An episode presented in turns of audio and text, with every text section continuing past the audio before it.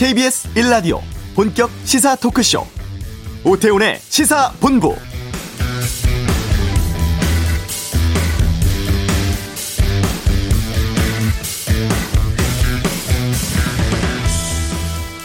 국내 코로나19 백신 1차 누적 접종자가 오늘 0시 기준으로 920만여 명, 전 국민 대비 17.9%에 달합니다. 최근엔 하루에 70에서 80만 명이 접종을 하고 있는데요. 지금 속도라면 오늘이나 내일 오전쯤이면 국민 20%에 해당하는 1000만 명 넘어설 것으로 보여서 상반기 1300만 명 플러스 알파 목표 달성 가능해 보입니다.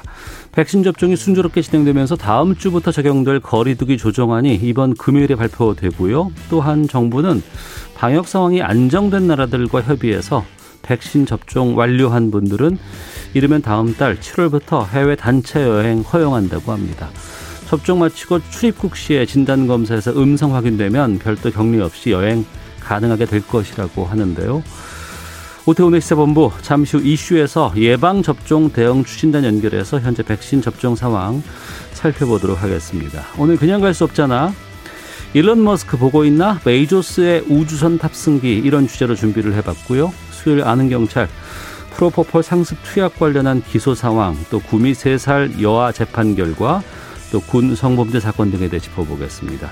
김성환의 뉴스 소다 법무부의 검찰 직제 개편안에 대해서 다루겠습니다. KBS 라디오 오태훈의 세본부 지금 시작합니다.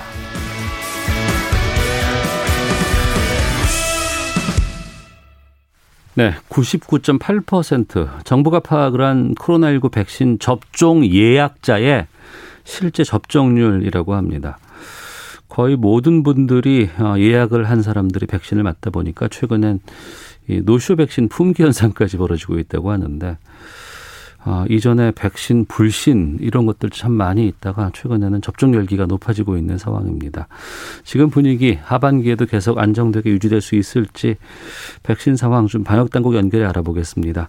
코로나19 예방 접종 대응 추진단 안전 접종 관리반의 조은희 반장 연결하겠습니다. 안녕하십니까? 아, 네, 안녕하세요. 예. 오늘까지 백신 접종 현황 같은 것 좀 정리해서 좀 말씀해 주세요. 네, 6월 9일 0시 기준으로 어제 하루에 어 73만 9,134명이 예방 접종을 해서 현재까지 어 1,152만 7,605명이 접종을 완료하였습니다. 예. 아마 1차 접종이 어 현재까지 아마 900 어만 정도 넘었고 네. 2차 접종도 지금 203 천만 넘어서 어. 예, 총 지금 아마 1,100만이 되었고요. 그래서 1차 접종이 아마 800명 저희가 어 지금 초과해서 현재 인구 대비 1차 접종은 한 17.9%, 약 한 18%를 완료하였습니다. 아, 그러니까 1차 접종하고 2차 접종까지 맞으신 분들 다 합치면 이미 천만을 넘었네요. 네, 그렇습니다. 아, 그렇군요. 그러면은 상반기, 상반기라고 해봐야 이제 지금 오늘이 6월 9일이니까 이제 내일부터 6월 중순쯤 들어가고 그럼 1,300만 명 플러스 알파는 충분히 가능하지 않을까 싶은데 어떻습니까? 네, 그렇습니다. 지금 예약 현황을 보더라도 예 많은 분들이 이게 참여하셔 주셔가지고 예. 약 현황대로 이제 접종만 다 하면은 네. 아마 1,300만 플러스 알파에 대한 어, 목표는 어, 충분히 달성할 것으로 그렇게 추정하고 있습니다. 예, 그러면 수급 상황도 지금은 괜찮습니까? 네, 지금 아마 6월달 저희가 목표 달성에 대한 것은 아마 그 어, 충분하다고 지금 추정하고 있습니다. 그렇군요. 접종자가 이제 늘면서 제 주변에서도 저 오늘 백신 맞았어요. 뭐 내일 맞으러 갑니다. 맞고 나서 뭐 뭐, 뭐, 몸이 좀 어때요? 뭐 이런 얘기들 막 서로 서로들 막 그 접종기를 공유를 하고 있던데 뭐 이상 반응 신고라든가 뭐 중증 신고 건수 이런 건 어떤가요? 네, 지금 중증 이상 반응은 6월 9일 0시 기준으로 3천 그 3,700 정도가 일단은 들어와서 총 현재 4만 8천 명 이상이 신고되어 있습니다. 네. 그래서 현재 예방 접종이 아까 그 1차 접종이 900만 어, 약 천만 정도가 된 걸 비교하면 네. 어, 신고율이 한 0.35%고요. 근데 음. 대부분 네. 아마 근육통이나 두통, 뭐 특정 부위의 문제여서 한 95%가 일반 사례이고 단 이제 사망이 어, 한 200건 조금 넘고 예 그래서 이런 중단 이상 반응이 한 5% 정도 차지하고 있습니다. 네. 그런 그 수치에 대한 이상 반응에 대한 그 인과관계 같은 것들은 좀 시간이 필요한가 봐요. 결과가 나올 때까지는. 네, 아마 사망과 관련된 거는 저희가 한 지금 190건 일단 조사를 해서 네. 인과관계가 없는 것으로 판정을 했고 어. 아, 중증 이상 반응에 대해서는 아마 3건 정도가 인과관계가 이루어졌습니다. 189건 정도를 제가 비해 조사반을 이루었는데 네. 어, 보통 지난번에 아마 제가 첫 번째 그 혈소판 감소성 혈전증이 한 건이 있고요. 어, 그리고 두 번째는 열이 너무 많이 나서 이제 정년을 일으키신 분이 계십니다. 그래서 그분이 두 번째고 아마 세 번째 케이스가 아, 뇌동맥동 혈전이 있어서 이게 어, 효도판 감소성 혈전증은 아닌데 음. 너무 젊으신 분이셔서 네. 기저 질환이라든가 원인을 찾지를 못해서 그분을 인정한 사례가 있습니다. 다만 지금 일반 이상 반응에 대해서는 이제 많은 부분이 저희가 보상 신청을 가능해서 그 부분은 어, 인과성 인정이 되고 아, 중증 사례에 대해서는 세 건만 지금 인정된 상태입니다. 네. 우리가 코로나19 관련해서 거리두기라든가 방역은 지난해 참 열심히 잘 했고 우리 국민들께서도 잘 따라 주셨습니다. 그런데 이제 올 초 들어서 이제 백신 접종 상황이 들면서 2월 26일부터인가 아마 우리가 백신 접종을 시작을 했던 것으로 기억이 되는데 이제 100일 좀 넘었거든요. 아, 뭐 그동안 뭐 백신 수급 불안 문제도 있었고 부작용에 대한 걱정들 뭐 불신까지도 좀 있었는데 어, 예방접종 대응 추진단에 계셨으면 지난 100일간 좀 돌아보시면 느낌도 좀 있으실 것 같고 소외도 좀 있으실 것 같습니다. 어떤 말씀 주시겠습니까? 어, 이 자리를 빌어서 국민 모든 분들께 감사 인사를 드리고 싶습니다. 그 이유는 이제 정부가 노력함에도 불구하고 다른 국가들보다 좀 전에 말씀했듯이 이제 벨틱 도입이라든가 접종의 시작이 늦었고 또 제가 하다 보니 여러 가지 약간 체계에 대한 이제 어려움과 어, 불편함을 있었고 뭐 가짜 뉴스 등에도 이런 여러 가지 악순환 속에서도 아마 정부를 믿어주시고 코로나19 예방 접종에 적극 참여해 주셔서 지금 2분기 목표 달성을 무난히 달성하는 것이 가능한 것 같습니다. 그래서 다시 한번 국민분들께 이제 감사드리고 남은 기간에도 적극 어, 참여를 부탁을 드리고자 합니다. 네.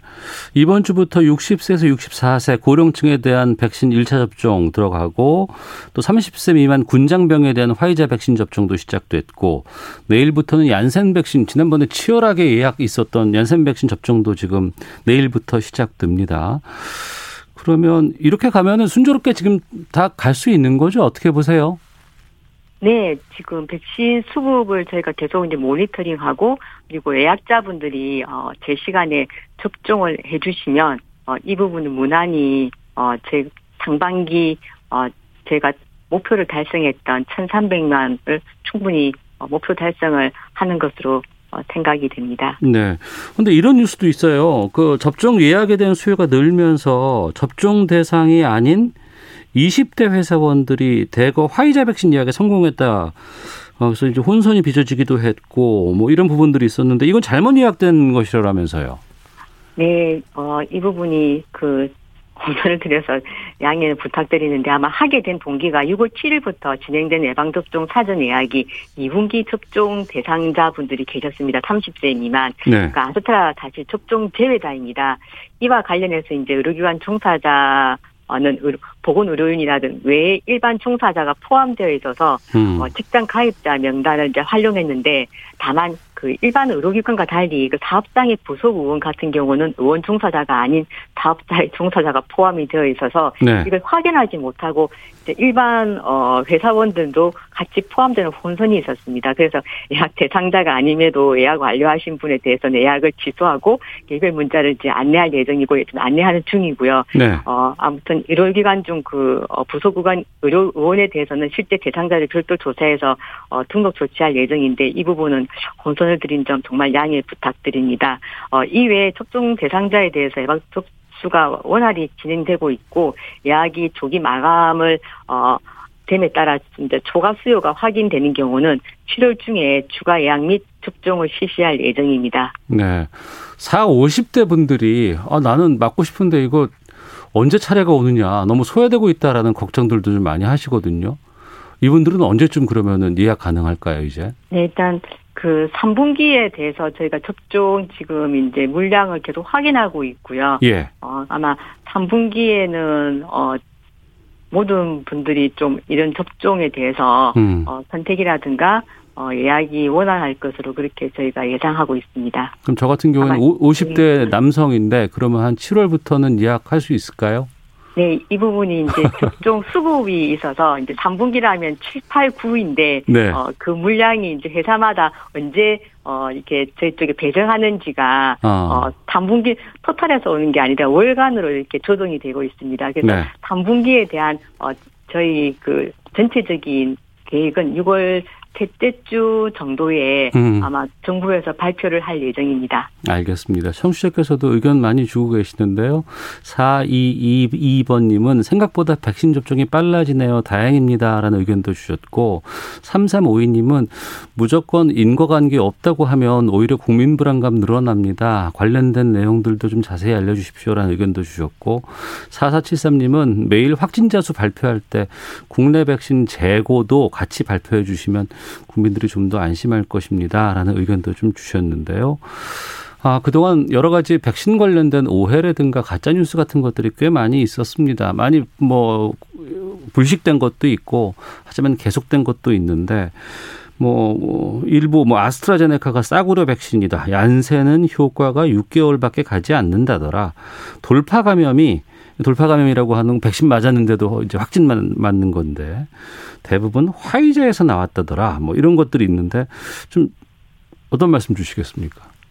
네, 그 아스트라가 싸구려 백신이고 효과가 없더라고에 대해서는 제가 이제 아스트라제네카는 아니지만 공식적으로 아스 이 백신의 가격의 생산은 얼마만큼 기반 시설이 있고 투자가 어떻게 되어 있고 또 그 기업의 윤리에 따라서 가격이 결정이 됩니다. 네. 그래서 저희 쪽에서 수집하기로는 아스트라제네카 어, 백신에 대해서 그 옥스포드 대학에서 개발한 제너 연구소가 어, 과거에 이걸 개발했을 때 어, 자기 본인들이 이제 공장이 없으니까 이걸 이제 공동 개발과 아스트라제네카 할 때 공익적 목적으로 계약을 한 것으로 알고 있고요. 음. 그리고 기존의 이제 이런 어 기반 시설에 어 mRNA 백신과 달리 여기는 기반 어 그 공장이 있기 때문에 아마 mRNA 백신 같은 경우는 처음부터 어 공장을 짓고 기반 다른 새로운 시설을 지으기 때문에 투자 비용이 많이 들어갔지만 네. 어, 이건 기반 시설 이용했기 때문에 그만큼 어 투자 비용도 이제 적어서 음. 어 가격이 어 낮게 측정이 되었다고 저희는 알고 있습니다. 네. 그리고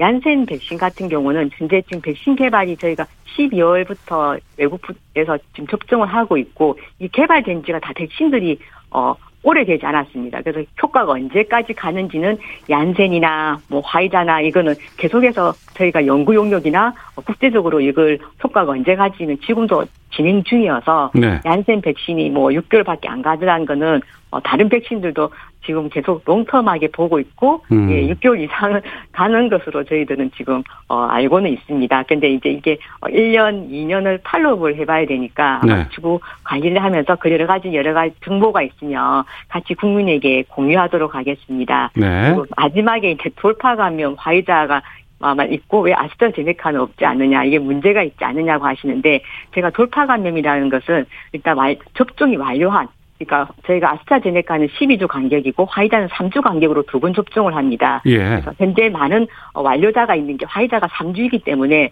어, 완료자가 어, 아스트라제네카보다 훨씬 많은 숫자가 지금 되어 있고요. 그래서 거기서부터 돌파 감염을 확인할 수 있는데 아스트라제네카는 지금 어, 2차 접종이 끝난 완료자가 굉장히 적은 숫자입니다. 그래서 어. 이 부분은 어, 끝까지 2차 접종을 다 둘 다 했을 때 비교하는 것이 네. 어, 그 부분을 어, 국민에게 정확한 정보를 드릴 수 있을 것 같습니다. 그래서 어, 지금으로서는 짧은 그 2차 이, 어, 두 번의 간격이 짧은 화이자에 대해서만 조금 더 부각이 되어 있고 어, 12주 완료한 아스트라제네카 향후에 좀더 어, 주구를 관찰해서 예, 이런 부분을 명확하게 알려드리는 바입니다. 그렇지만 돌파 감염의 그 숫자는 어, 접종을 하시고 난 부분에 대해서 굉장히 적은 숫자이기 때문에 음. 어, 돌파 감염이 있더라도 꼭 접종은 어, 완료를 해주셨으면 감사하겠습니다. 네.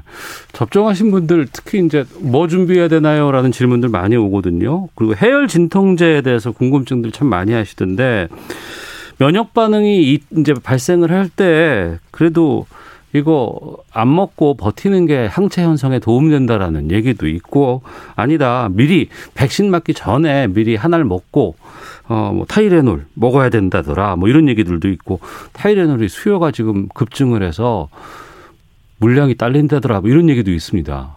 어떻게 해야 되는 게 맞습니까?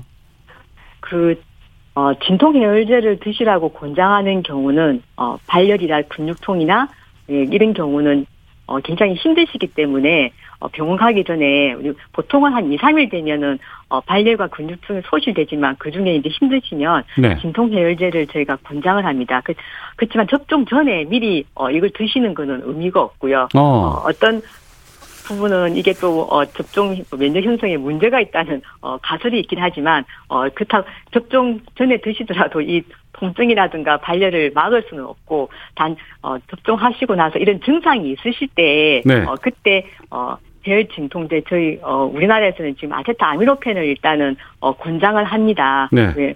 어 다른 아까 중에 그 비스테로이드계나 어항 소염제가 있는 어, 진통제도 있긴 하지만 아직 논문들이 이런 부분이 어, 면역 형성과 정확하게 연관성이 있는 게 굉장히 제한적이어서 음. 그래서 어, 그 다른 국가에는 둘 다 권장하기도 하지만 어 저희는 이제 영국에서는 주로 이제 아세트아미노펜이 그래도 몇 개 일부 논, 논문도 있고 하여 아세트아미노펜을 일단 어 만약에 발열이라든가 어 근육통이라든가 이런 어 굉장히 힘드신 경우는 진통 해열제를 어, 권장을 드리고 있습니다. 네. 정리하면 어, 미리 먹지 말고 접종 이후에 열이 나면 그때 굳이 타이레놀 아니어도 괜찮으니까 아세트아미노펜 관련된 이런 약을 먹, 먹으면 된다. 이렇게 정리하면 되겠습니까?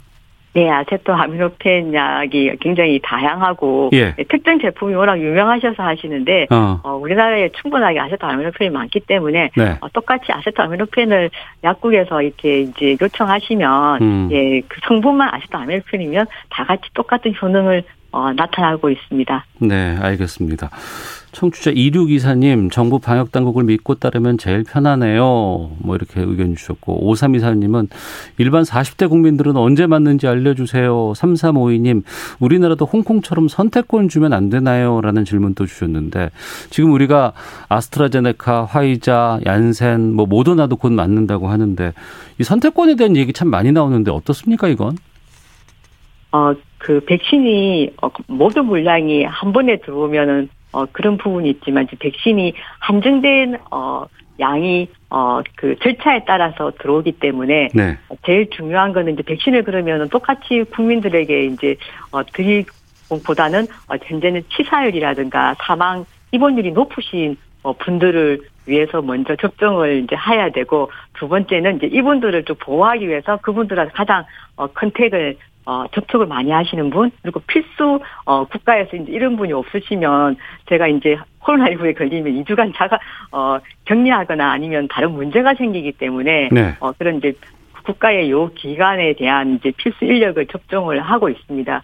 그래서 아마 3분기, 4분기 지금 접종 계획이 나갈 때, 어, 접종 물량에 따라서 어, 하반기는 어찌 될지는 모르지만 아마 이 원칙은 어, 꾸준하게 어, 그 물량이 절차에 따라서 가장 필요하신 분부터 배정을 할 수밖에 없기 때문에 현재 조금 어려운 점이 있지만 예 어, 그분들 주의를 조금 어, 상황을 좀 고려하셔서 좀 이해해 주셨으면 감사하겠습니다. 네. 그리고 백신 맞으신 분들에게 뭐 여러 가지 인센티브 제공한다는 이야기도 좀 나오곤 있습니다. 그리고 이거 증명하기 위해서 스마트폰으로 뭐 증명 같은 것들 이거 보내준다면서요? 네. 어, 어, 그, 어, 떤 것들이 있어요 그런 건? 지금 스마트 어플리케이션 앱을 활용해서 지금 전자증명서 또는 접종자가 보유한 그 종이 증명서를 활용해서 이제 완료 여부를 확인이 가능한데, 네. 어, 그 전자 예방 접종서를 통해서 전자 이제 출입 명부 방식을 동일하게 QR 코드 간편하게 인증도 하고, 음. 어, 만약에 또 프린트가 어, 종이를 원하시면은 그 접종 기관 방문하거나 또 그게 힘드시면 예방 접종 도우미 사이트에 접속하시면 네네. 증명서를 출력도 할 수가 있습니다. 어. 그래서 1차 접종자도 지금 앱으로 접종 사실 확인해서 가능하고 예. 2차 접종자 증명서도 현장 발급 또는 발급 기간은 현재 또 어, 접종 의료기관에서부터 시작해서 은명동으로도 조금 더 넓게 뽑을 수 있도록 저희들이 지금 추진하고 있, 있습니다. 그러면은 이제 1차 접종 이후에는 그 5인 이상 집합 금지라든가 이럴 때 그 수, 그, 한 명 한 명 카운트해서 제외될 수도 있을까요, 이젠? 예, 이게 이제 인센티브라기 보다는 현재도 지금 진행을 하고, 어, 있습니다만, 그, 예방접종 완료자에 대해서 음. 그 모임도 조금 원활해지고 이제 요양병원 시설 대면 면회도 어 가능해지도록 어 조금씩 그 어, 리스크가 크지 않은 선대로 이제 어 포함되고요. 아마 이제 2차 완료를 하시면 네. 조금 더 어, 그 일상생활에 조금 더 다가가는 여러 가지 방역 범위가 좀 완화될 것으로 저희가 아마 추진 중에는 있는 것 같습니다. 네.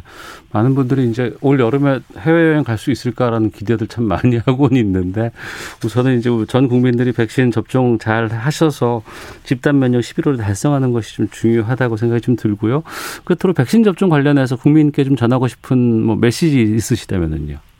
네. 그 예방 접종학 좀 전에 말씀드린 한 번 이상 받으신 분이 6월 1일부터 뭐 직계 가족 모임이라든가 요양병원 시설 대면 면회를 이제 가능했고 어 가족과 친구 뭐 이웃을 좀 더 이제 어 순조롭게 만날 수 있 거나 일상생활 좀 어 과거로 돌아가기 위해서는 적극적으로 예방접종 해주실 것을 당부를 드리고요. 다만 그때까지 네. 코로나19가 통제되고 충분한 집단 면역이 생기기 전까지는 어. 어 다중이용시설이나 이용시설 뭐 이런 부분에 대해서는 계속 지금도 일어나고 있기 때문에 꼭 어, 마스크 착용, 충분한 환기, 또 의심 증상이 있으면 바로 코로나19 검사를 하셔서 기본 방역 수칙을 철저하게 준수해 주시고 네. 어, 실내에서는 마스크를 벗는 게 지금 되어 있지만 실내에서는 음. 어, 이게 집단 면역이 어, 전국적으로 다하기 전까지는 꼭 실내에서는 마스크를 어, 착용해 주실 것을 어, 반드시 부탁드리겠습니다. 네, 첫 백신 접종 뭐 순조롭게 진행되고는 있다곤 하지만 집단 면역 완성될 때까지는 방역 수칙 준수는 계속해 주시길 바란다는 것으로 이해하겠습니다. 오늘 말씀 고맙습니다. 네, 감사합니다. 네, 지금까지 코로나19 예방접종 대응 추진단 조은희 반장과 함께 했습니다. 자, 이 시각 교통 상황 살펴보고 돌아오겠습니다. 교통정보센터의 김민희 리포터입니다. 네, 점심시간에 접어들면서 교통량 자체는 줄고 있지만 여전히 돌발 구간과 작업 구간 중심으로는 정체 이어지고 있습니다. 남해고속도로 순천 쪽으로 창원 2터널 부근에서는 4차로를 막고 고장난 화물차를 처리하고 있고요. 경부고속도로 서울 방면으로 금호분기점 부근 1, 2차로에서는 낙하물을 처리하고 있기 때문에 차로 변경에 유의해서 지나셔야겠습니다. 청주 영덕고속도로 영덕 쪽으로 화서 1터널 부근에서는 사고가 났는데요. 1차로가 막혀 있어서 이 일대 3km 구간에서 속도 많이 떨어져 있습니다.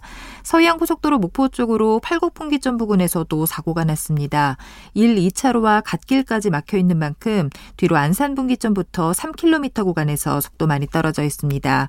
수도권 제일순환고속도로 일산에서 판교 쪽으로는 여전히 계양에서 송내 사이로 지나는 차량들이 많고요.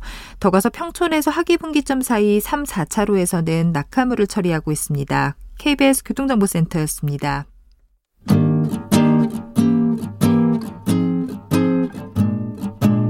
KBS 1라디오 오태훈의 시사본부 여러분의 참여로 더욱 풍성해집니다. 방송에 참여하고 싶으신 분은 문자 9730번으로 의견 보내주세요. 짧은 문자는 50원, 긴 문자는 100원의 정보 이용료가 붙습니다. 애플리케이션 콩과 마이케이는 무료고요. 시사본부는 팟캐스트와 콩, KBS 홈페이지를 통해 언제나 다시 들으실 수 있습니다. 많은 참여 부탁드려요.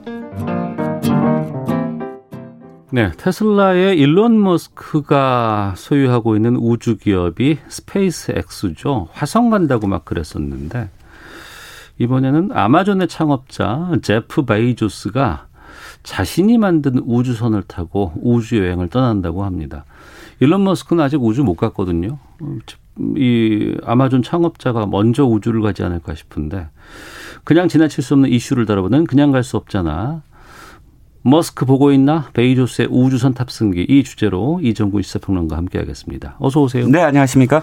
아니 아마존 창업자라고 하는 이 제프 베이조스, 네, 이 사람도 자기가 만든 우주 탐사 기업을 가지고 있어요. 네, 대표적인 우주 사업가죠. 우주 사업가가 지금 세 어, CEO가 있는데 하나가 말씀하신 스페이스X, 그다음에 어, X의 머스크, 그다음에 이 지금 제프 베이조스의 블루 오리진 회사 이름입니다. 네. 또 하나가 이제 버진 갤럭틱이라는 회사의 리처드 브랜슨 버진 그룹 회장인데 네. 이 3개 세 명이 서로 막 우주 사업에 대해서 경쟁을 하고 있어요. 음. 가장 먼저 하고 싶은 게 우주 관광 사업이거든요. 네. 근데 어찌 됐든 우주 관광 사업에 관해 관해서 베이조스가 CEO로서는 처음으로 직접 자기가 만든 우주선을 타고 우주 관광을 하고 오겠다라고 선언을 한 거죠. 7월 20일 날 떠납니다.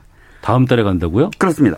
아 진짜 가요? 바로 이렇게? 예 예. 다음 달 7월 20일 날 어. 어, 4명이 탑승할 수 있는데 네. 어, 이 남동생 남동생과 함께 어, 이 탑승을 하겠다라고 선언을 했죠. 어 어디로 가는 거예요? 예 이게 그 브라만 라인이라고 있습니다. 아 카르만 라인이라고 있습니다. 이 카르만 라인이 지구의 끝이고 우주의 시작이다라고 표현되는 경계선인데 네. 지구 지구에서부터 딱 100km예요. 고도 어. 100km. 그게 네. 이제 30 100km 정도가 성층권이라고 하고 예. 100km가 딱 지구의 마지막이다. 이제부터는 우주다 하는 어. 그 카르마 경계. 라인. 예, 예. 카르마 라인까지 딱 가서 어. 10분 동안 있습니다. 그 10분 동안 이 관객들은 어 지구를 바라볼 수가 있고 네. 그다음에 그 10분 동안 무중력 상태 있잖아요. 예, 예, 예. 미세 중력이긴 하지만 어쨌든 이 무중력 상태를 경험하고 어. 그다음에 그 캡슐은 낙하산을 펼쳐서 다시 밑 지구로 돌아오는 그런 코스입니다. 아이언맨이 무슨 폭탄 같은 것들 해외 우주에서 터뜨리려고 했을 때 쭉 올라가잖아요. 네, 네, 맞습니다. 그, 그, 위치까지 가는 거 갔다가 내려오는 거네요, 그러면? 그렇죠. 네, 맞습니다. 영화에서 아. 보통 나오는. 근데 이 우주 여행의 탑승권이 뭐 가격이 어마어마하다면서요. 그렇죠. 두 명은 이제 그 제페지쇼스하고 이제 동, 남동생인데 네 명이 탈 수 있는데 그중에 한 명을 민간인한테 입찰을 시켰어요. 네. 그러니까 굉장히 오래전부터 이제 이 얘기는 있었는데 어, 자그마치 5,200명이 지금 참여를 했습니다. 이 공개 입찰에. 그래서 136개국에서 5,200명이고요. 7월 12일 날, 어, 이제 결정을 합니다. 마지막 이제 낙찰이 되는데, 네. 현재까지의 어떤 가격은 응찰가가 240만 달러, 즉, 약 한 26만, 26억 7천만 원까지 올랐는데, 한 30억 정도 있으시면 앵커님도 타실 수 있습니다. 30억이요? 그 10분 보겠다고? 예.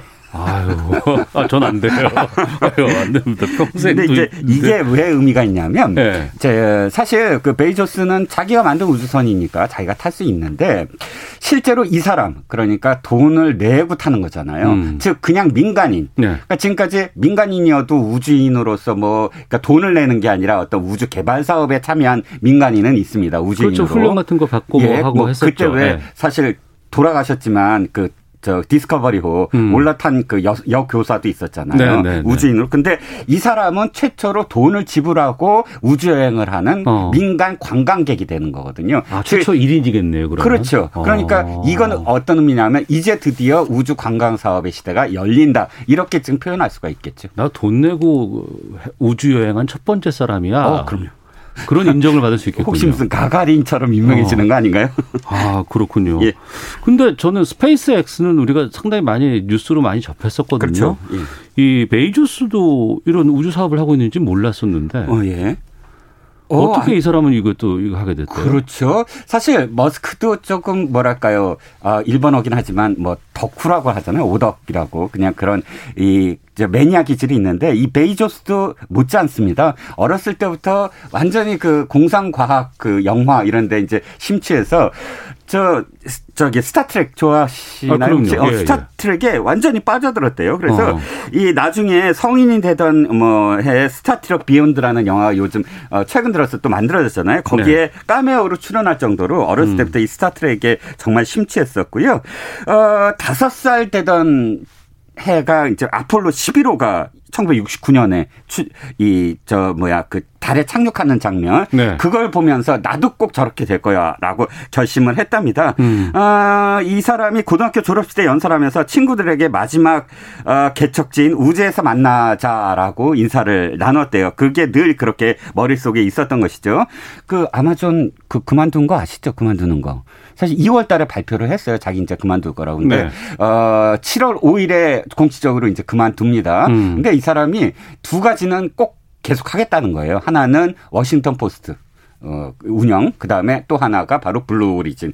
블루 오리진에 매년 10억 달러씩 지금 투자를 한다고 하, 어, 공언을 했거든요. 예, 예. 이 사람, 어, 재산이 1670억 달러라니까 167년은 앞으로도 계속 투자를 할 수가 있, 있, 지 않을까 싶어요. 1670억이면은 186조? 예, 우리 186조 돈으로? 원.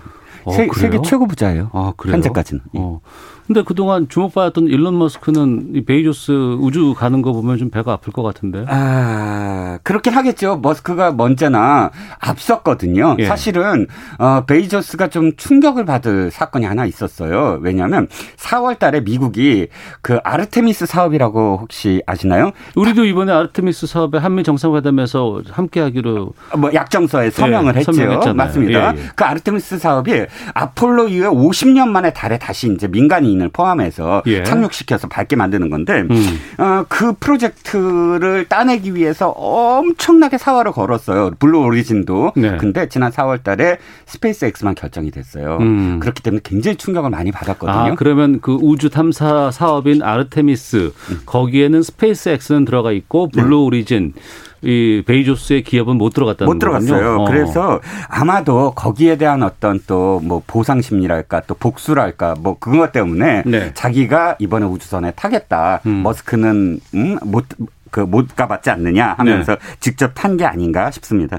두 사람 간의 신경전이 어마어마하네요. 아, 그렇습니다. 뭐, 이번에 사실은 이렇게 떨어지니까 이 소송을 걸어요. 지금 블루 오리진이 계속 이건 말도 안 된다. 우리가 근거를 대라. 그러고 이제 소송을 걸고 있거든요. 그러니까 머스크가 바로 트위터에 이렇게 올려요. 어, 블루 오리진 그 착륙선 소개 기사를 딱 링크하면서 쟤는요 궤도 올라가지도 못하거든요. 하고 어. 조롱을 하거든요. 예, 예. 이런 그 이런 조롱은 사실 계속됐어요. 어, 이 첫 대결이 2013년에 플로리다 케네디 우주센터에 발사대가 있어요. 이거 예. 지금 안 쓰거든요. 케네디에서 어. 그 공항에 그러니까 나사가 근데 그거를 장기 임대하는 그런 계약을 스페이스X가 차지하거든요. 거기서부터 출발을 해서 두 사는 양사는 엄청나게 많이 싸웠는데 음. 사실은 거의 대부분 스페이스X가 거의 다 이겨요. 네. 그렇기 때문에 어, 되게 이제 블루 오리진이 칼을 갈고 이번에 4월달에 어. 참여를 했는데. 건데 어쨌든 블루 오리진으로서는 어 뭔가 다시 이제 재기의 어떤 그 이 모멘텀이 필요했고 그렇기 때문에 이번에 발표를 한 거다라고 보여집니다. 이런 두 사람 간의 싸움이라든가 경쟁 이런 것들이 결국에는 우주 산업에 대한 발달을 발전을 가까울 뭐 원동력이 될 수도 있지 않았을까 생각이 드네요. 맞습니다. 어, 우주 전쟁이란 건 사실은 사업이거든요. 이게 예, 무슨 예. 낭만이 아니라 이 두 사람 다 사업가 기질이 있기 때문에 어. 엄청난 그런 그 부를 가져다 줄 마지막 그 이 자원이다라고 음. 지금 얘기하고 있어요. 그래서 우주 공간에 두 사람 다 우주 공간에 어떤 기지를 만들어서 사람들을 이주시키는 게 꿈이다라고는 하지만 그 내막에는 어떤 의미에서는 우주에서 어떤 그런 그 자원들을 채취해서 그걸로 돈을 벌겠다라는 그런 또 사업가적인 그런 목표가 있지 않나라고 봅니다. 네. 이 일론 머스크는 테슬라고 이 베이조스는 이제 아마존 창업자인데 네. 이 둘 간의 뭐 기질이나 스타일 같은 것들은 어때요? 어, 좀 달라요. 머스크는 좀 뭐랄까 좀 돌출형이고 이방인형이고 음. 이게 대학도 스탠퍼드 나왔는데 뭐 중퇴해버리고 자기가 어떤 뭐 그 회사에 들어가려다가 에이 그것도 때려치고 바로 사업에 뛰어들고 하는 스타일 그리고 또 막말 말을 막 그냥 막 하고 거칠게 하고 다 떠벌리고 이런 스타일인데 머스크는 좀 달라요. 굉장히 모범생이에요. 어. 이 사람은 우등생이고 고등학교 수석 졸업에 프린스턴 대학교 우등 졸업에 그 다음에는 또 이 가장 어, 이 큰 어떤 기업에 들어가서 오랫동안 착실하게 또 직장인 하고 또 예를 들어서 떠벌리는 게 아니라 블루 오리진 모르신다고 그랬잖아요. 네, 블루 네. 오리진은 2000년도에 이미 그 사업을 시작을 했는데도 공식적으로 내가 블루 오리진 하고 있어 하는 거 5년 뒤에 얘기를 해요. 어. 머스크 같은 경우는 하기 전에부터 떠벌리잖아요. 예, 그러니까 예. 이 두 사람의 어떤 기질이 확실히 다르다는 거죠. 어. 1969년에 달을 인류가 처음 갔잖아요. 네, 도착했죠. 네. 네. 그 아폴로라 그랬거든요. 네네. 그 아폴로 11호가 갔고 네. 그다음에 뭐 13호 계속해서 있다가 그게 벌써 50년 전 얘기란 말이에요. 예, 예. 근데 그 이후에는 달에 한 번도 못 갔어요. 예, 예. 그래서 막 이거 뭐 음모론도 나오고 별것도 나오고 뒷면. 했는데 근데 이번에 보니까 네. 이번에 아르테미스 협정 딱 되는 거 보니까 다시 시작한다는 얘기를 들었거든요. 예, 예. 어떻습니까 우주 산업 지금 상황이. 그러니까 이 아폴로 11호로 먼저 도착을 했는데 사실은 수익이 안 나는 거예요. 뭔가 어. 돌아오는 게 있어야 되는데 밑빠진 독에 물붓기처럼 계속 돈만 잡아먹다가 예. 아까 디스커버리 호처럼 두 번이나 사실 공중에서 폭발하거든요. 어. 그런 다음에 못했는데 이번에 아르테미스 사업은 아폴론이 태양의 신이면 아르테미스는 달의 신이잖아요. 예. 이 국가에서 하는 것이 아니라 국가에서 주도는 하되 전부 다 민간 네, 알겠습니다. 업체들을 해서 한국도 참여할 수 있는 여지를 둔 거죠. 예, 여기까지 살펴봤습니다. 그냥 갈 수 없잖아. 이종근 평론가와 함께했습니다. 고맙습니다. 네, 감사합니다. 잠시 2부 아는 경찰 뉴스 쏟아 있습니다. 2부에서 뵙겠습니다.